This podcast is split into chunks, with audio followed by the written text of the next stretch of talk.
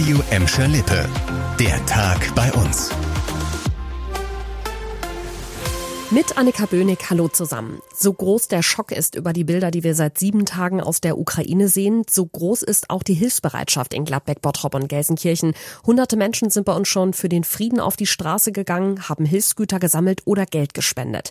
Bald werden auch die ersten Geflüchteten aus der Ukraine hier ankommen und die Städte bereiten sich mit Hochdruck darauf vor. Aus dem Gelsenkirchener Rathaus hieß es heute, dass kurzfristig 220 Wohnmöglichkeiten zur Verfügung stehen würden. 50 Plätze am Nordring in Buhr und an der Adenauerallee in Erle wurden schon am Wochenende vorbereitet. Außerdem sei die Stadt im Gespräch mit Wohnungsunternehmen, Hilfsorganisationen, Kirchen und der Arbeitsagentur, um die Hilfsangebote zu koordinieren. Es steht sogar ein Hilfskonvoi aus Gelsenkirchen bereit, beladen mit 150 Feldbetten, Decken und Medikamenten. Wegen der heftigen Gefechte in der Ukraine kann der aber gerade nicht starten. In Gladbeck hat heute zum ersten Mal der Sonderkrisenstab Ukraine zusammengesessen und vor allem geschaut, wo Kriegsflüchtlinge unterkommen könnten. Im Moment seien die Aufnahmekapazitäten begrenzt, heißt es von der Stadt Gladbeck. Deshalb wird gerade daran gearbeitet, eine größere Notunterkunft einzurichten. Wo und wie genau das soll sich in den kommenden Tagen klären. Außerdem hat die Stadt ein Spendenkonto eingerichtet, aus dem zum Beispiel so eine Art Soforthilfe für Betroffene gezahlt werden könnte. Auch die Gladbecker Fluthilfe wird aktiv. Seit dem Hochwasser in NRW und Rheinland-Pfalz vergangenen Sommer sammelt die Initiative ja unermüdlich Spenden und hilft in den Flutgebieten. Jetzt wird umgeschwenkt auf Ukraine-Hilfe. Am Samstag könnte ja am Wehlingsweg sechs Sachspenden abgeben, die dann in die ukrainischen Grenzgebiete gebracht werden sollen. Gebraucht werden zum Beispiel Lebensmittel, die nicht warm gemacht werden müssen, Taschenlampen, Decken, Hygieneartikel und Verbandszeug.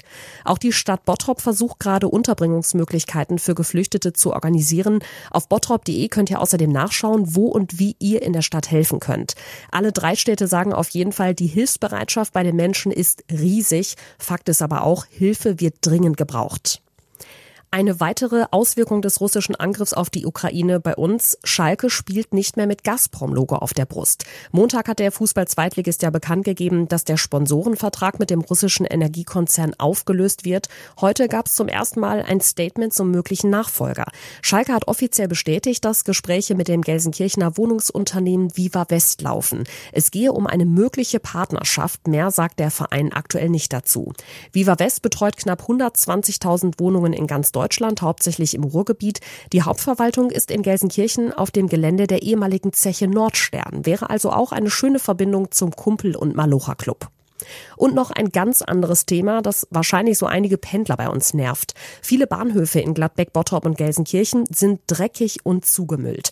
Laut dem Verkehrsverbund Rhein-Ruhr sind rund 60 Prozent der Bahnhöfe bei uns in einem schlechten Zustand. Lena Klitzner hat sich das mal genauer angeschaut. Nach eigenen Beobachtungen sind vor allem der Bottropper Hauptbahnhof und die Haltestationen Gelsenkirchen-Rotthausen, Bur-Nord und Gladbeck-Ost nicht gut in Schuss. Sie sind teilweise zugemüllt und wirken verwahrlost. Grundsätzlich werden laut einem Sprecher der Deutschen Bahn alle Bahnhöfe regelmäßig sauber gemacht. Wer trotzdem Verschmutzungen entdecke, könne das bei der 3S-Zentrale der Bahn melden. Die 3S stehen für Service, Sicherheit und Sauberkeit. Fahrgäste sagen auch, dass es regelmäßig zu technischen Problemen an den Bahnhöfen Bahnhöfen komme, beispielsweise an den Aufzügen. Der Bahnsprecher sagt dazu, dass entsprechende Reparaturen beauftragt oder schon abgeschlossen seien.